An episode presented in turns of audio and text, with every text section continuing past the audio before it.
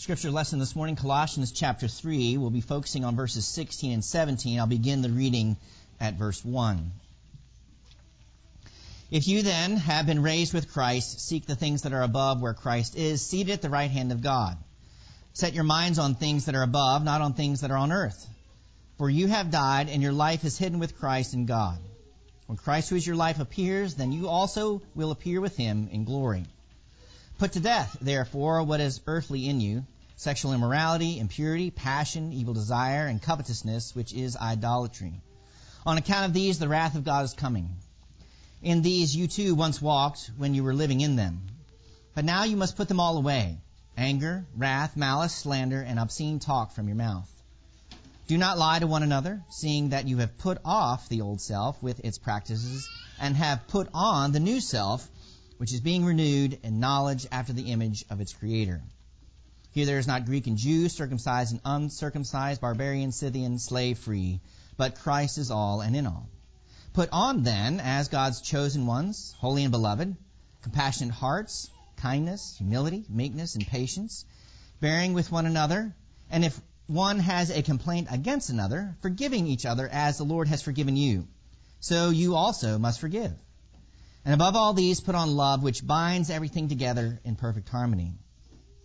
And let the peace of Christ rule in your hearts, to which indeed you were called in one body.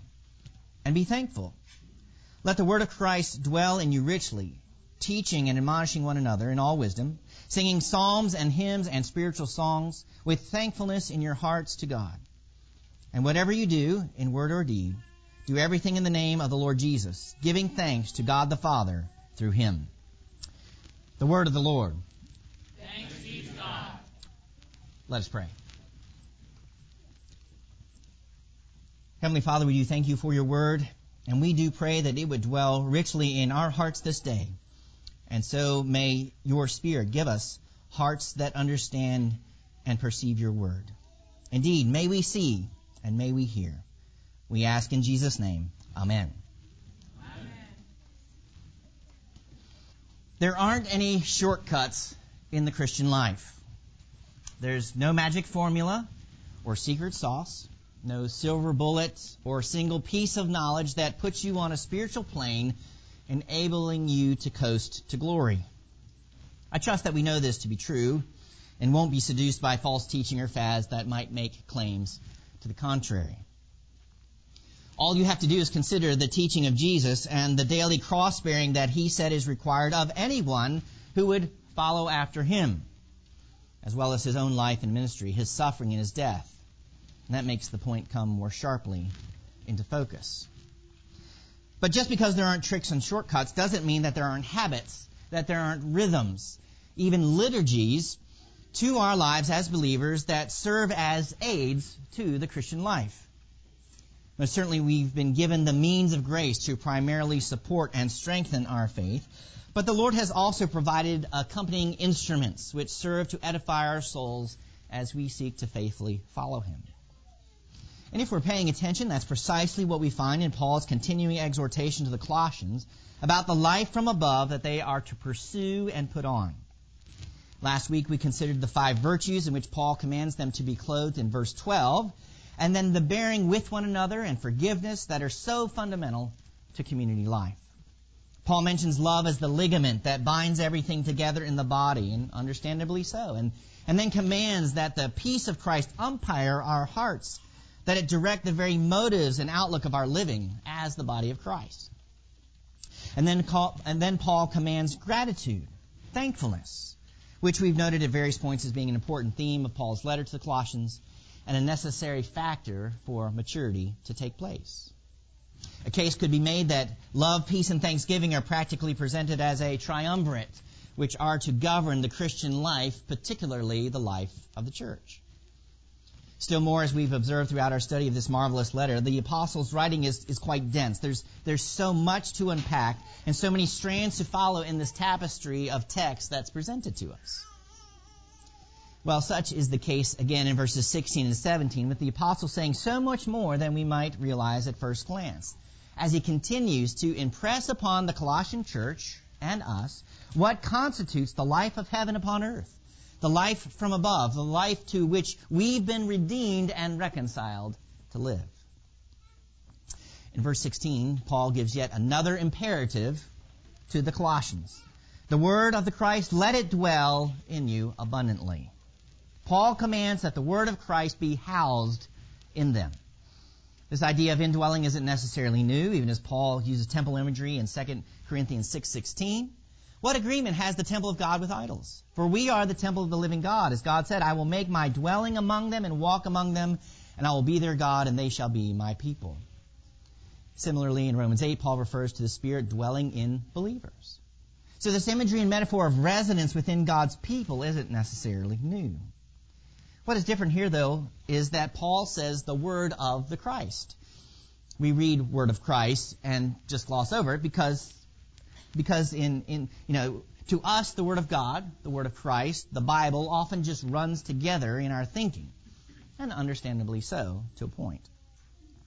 But Paul is quite intentional in saying the word of the Christ, the word of the anointed one, the word of the Messiah. Likely the best way to understand this is to grab an internal clue from chapter 1 and verse 5, where Paul mentions, through the hope, the one having been laid away for you in the heavens, which you heard before in the word of the truth of the gospel. What is the word of Christ? It's the gospel. Jesus' teaching, the announcement of his victory over sin and death, and his reconciliation of all things in heaven and earth to himself. That's the first level of meaning. Of course, it would also include all the Old Testament as well, even as Jesus teaches the disciples in Luke 24. But, but what Christ accomplished should come first in our thinking. The gospel is to dwell richly, abundantly in their lives. To have an abundance is to have an ample supply, to have a great plenty, to even have an overflow. And being rich toward his people is God's way. Even as Paul writes to Timothy, as for the rich in this present age, charge them not to be haughty, nor to set their hopes on the uncertainty of riches, but on God who richly provides us with everything to enjoy. And then to Titus. But when the goodness and loving kindness of God our Savior appeared, He saved us, not because of works done by us in righteousness, but according to His own mercy, by the washing of regeneration and renewal of the Holy Spirit, whom He poured out on us richly through Jesus Christ our Savior. Surely having abundance of the Spirit should entail an abundance of the Word of Christ in the lives of believers. But Paul continues the next part of the verse in all wisdom, teaching and admonishing one another. And wisdom is not a new theme for Paul in Colossians. Back in chapter 1 and verse 9, he mentions, And on account of this, from the day which we heard, have not stopped on your behalf praying and asking, so that you might be filled up to the knowledge of the will of Him in all spiritual wisdom and understanding then again in 128, whom we proclaim, instructing every man and teaching every man in all wisdom, so that we may present every man mature in Christ. And then in 223, Paul talks about the regulations of Judaism that have an appearance of wisdom. But based on what Paul has already said, certainly Christ is central to wisdom, even as he is the fulfillment, the glorification of wisdom.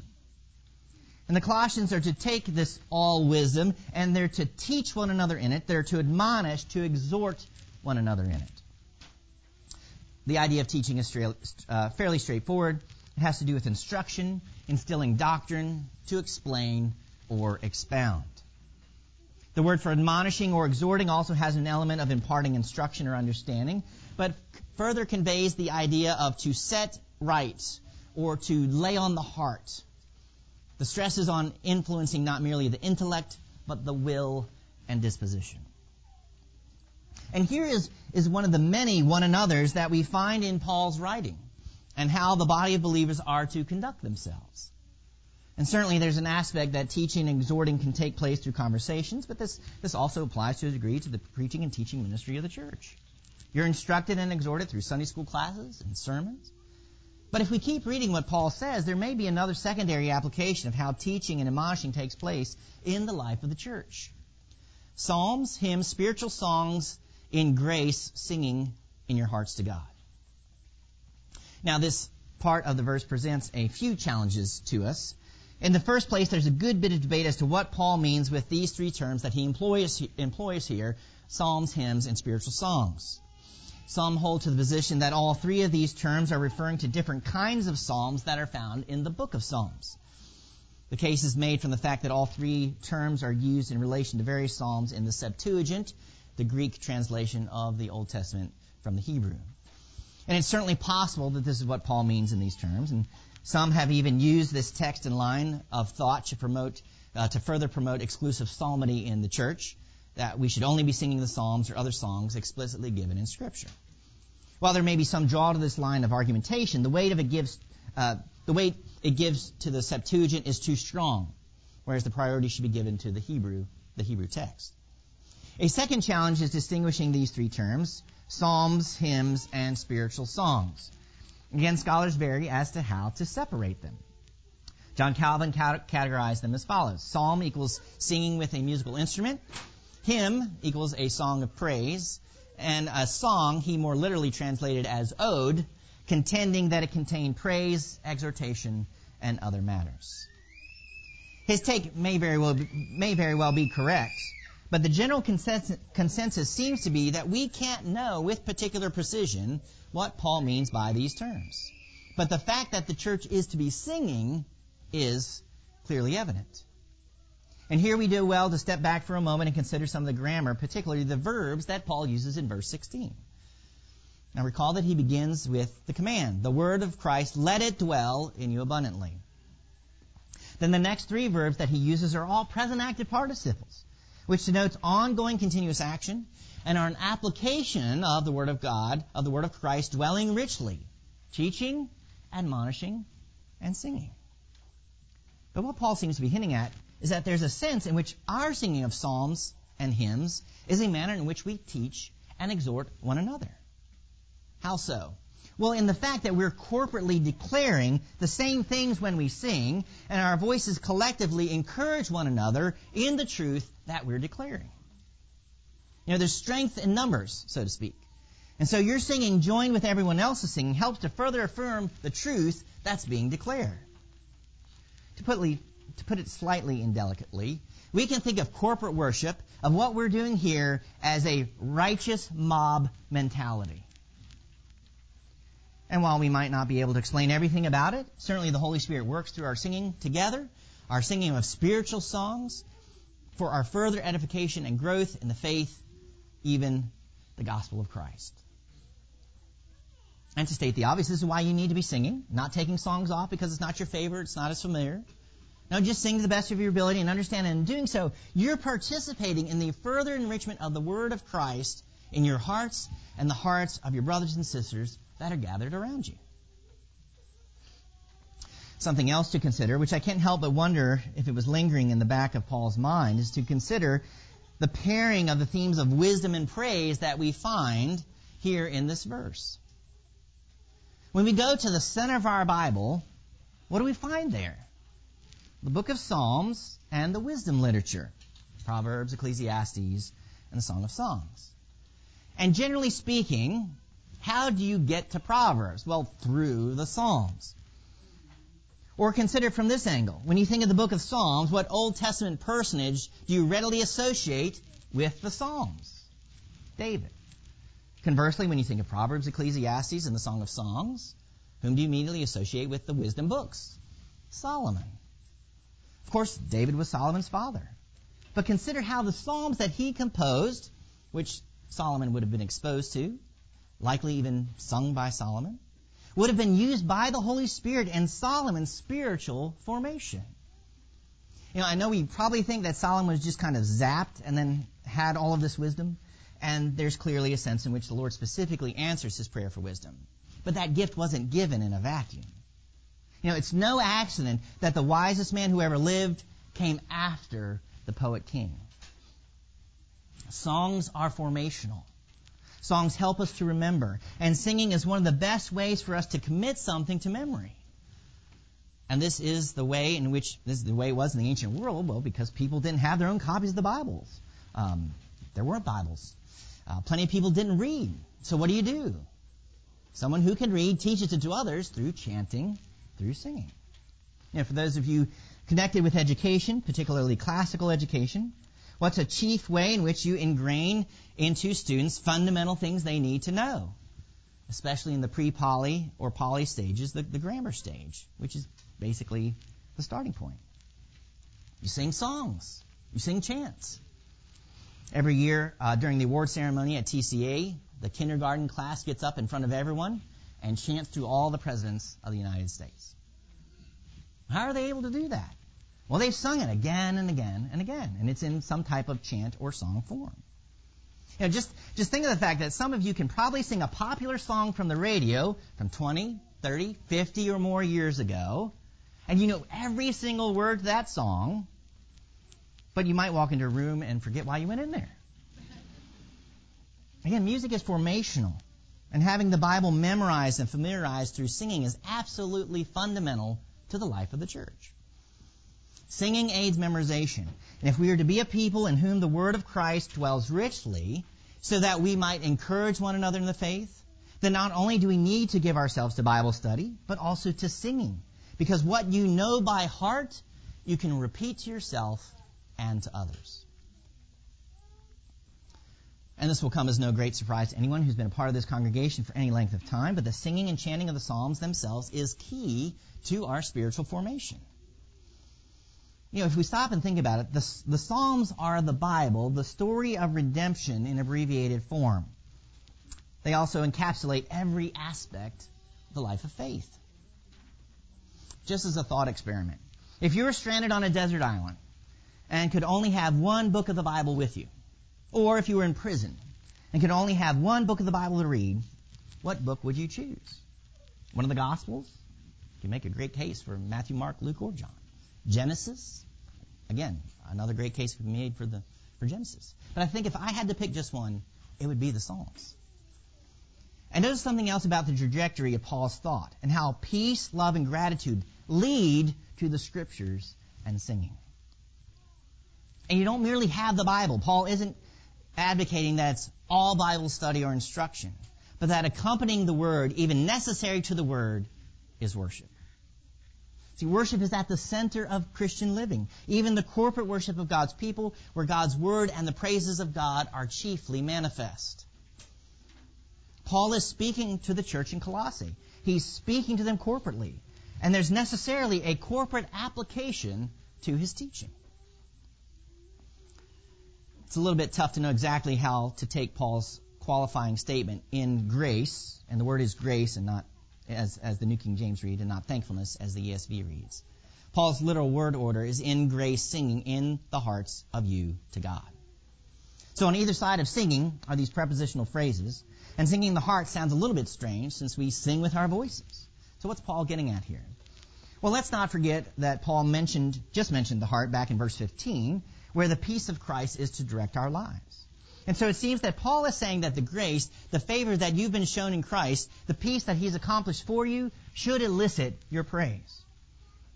The singing that comes from your lips originates in your inmost being, where the peace of Christ reigns, where the Word and Spirit dwell, and it's from there that also come songs of praise.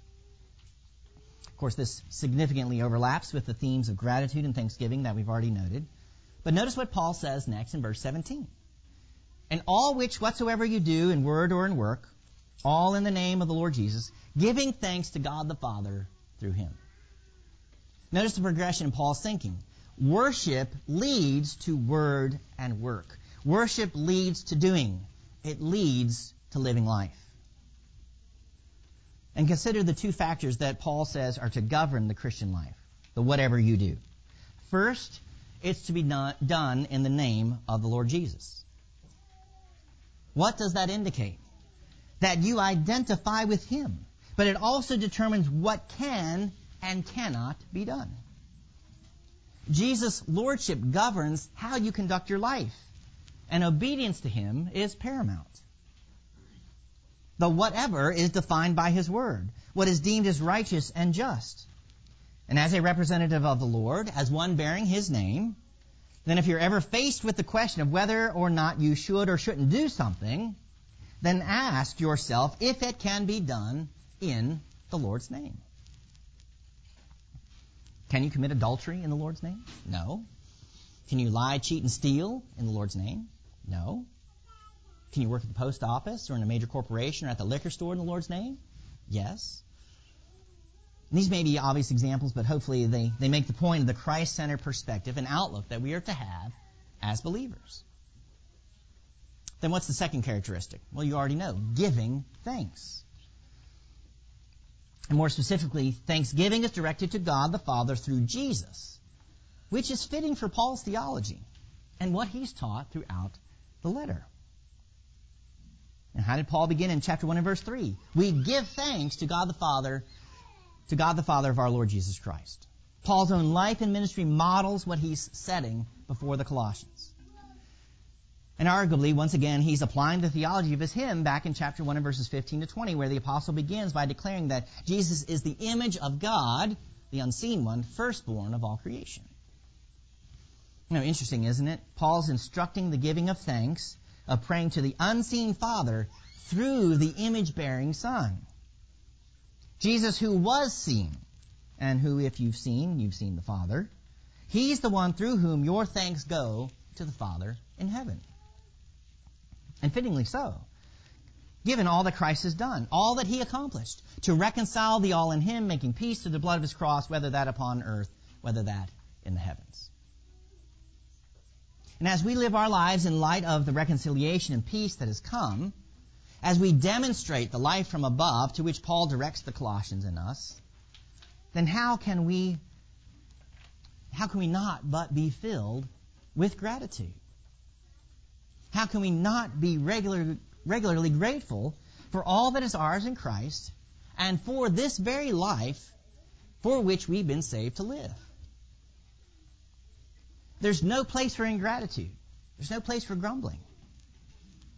And yet again, we're, we're challenged to consider if our lives are those that are filled and overflowing with thanksgiving. As we pursue the words and work that are done in the name of the Lord Jesus, what other disposition of life should we have? And, and this is certainly a principle you already know, but, but here in worship, thanksgiving is central to the service.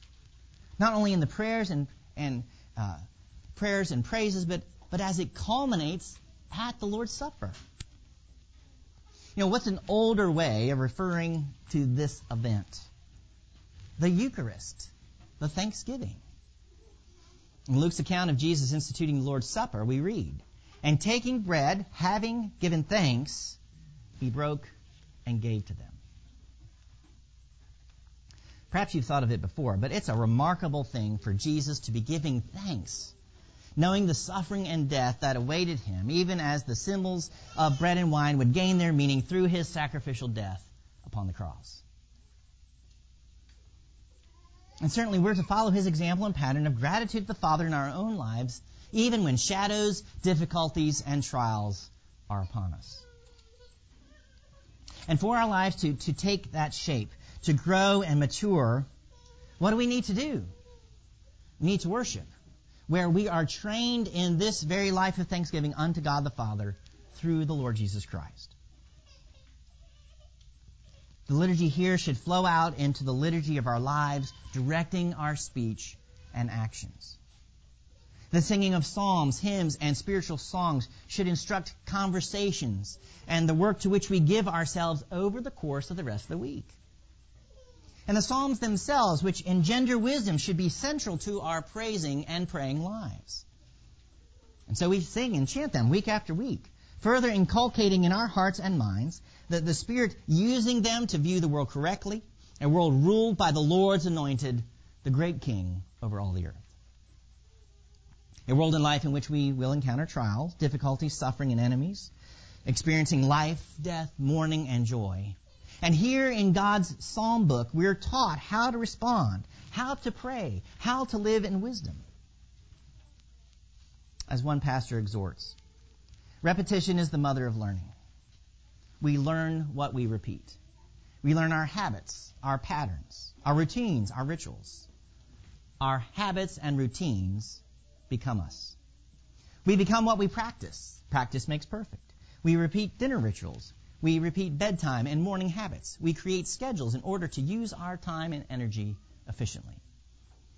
This is just to point out the inherent liturgical nature of life. Our lives are full of liturgy, habits, and patterns of speech, action, gesture, song, meals. And they are forming us. We love the Psalms in particular. They are God's inspired songbook and prayer book. They are the Spirit's favorite songs and prayers. So they are our favorite songs and prayers. But we don't just want to give them a favorable nod. We want to learn them all. We want them to become our script for life. And so we are endeavoring to learn the Psalms. We want to have the Psalms memorized. We want the Psalms to spill out of us. We believe the Psalms teach us the words and emotions and responses for every situation in life.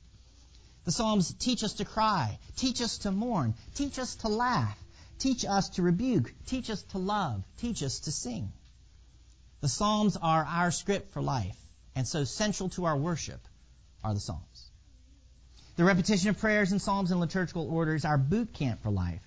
Regular repeated prayers and hymns and readings are the workout of Christian discipleship. No one mocks the marathon runner for running every day.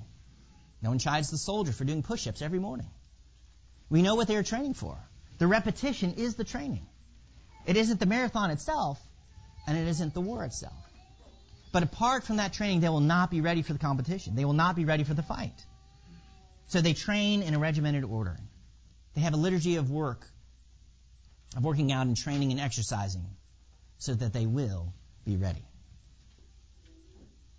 See, corporate worship is training and here we're even taught how to train the other days of the week, as well as put the training to use. It's central to our life as a church, to our lives as believers, even as Paul conveys here to the Colossians. Let the word of Christ dwell in you abundantly. And so study and sing. Be saturated in Scripture through reading and song. And every single Lord's Day, readily and gladly take your place in that righteous mob, even the battle horde of heaven, into which you were initiated at your baptism. And raise your voice in praise and thanksgiving to God the Father through the Lord Jesus Christ. Let us pray. Our Father in heaven, we do thank you for your word, and we do pray that it might indeed richly flow out of our hearts and into our lives in our speech and our work. Father, may we love the Psalms all the more and come to know them more fully, that we might have all the more the mind of Christ, our Savior and Lord, in whose name we pray. Amen.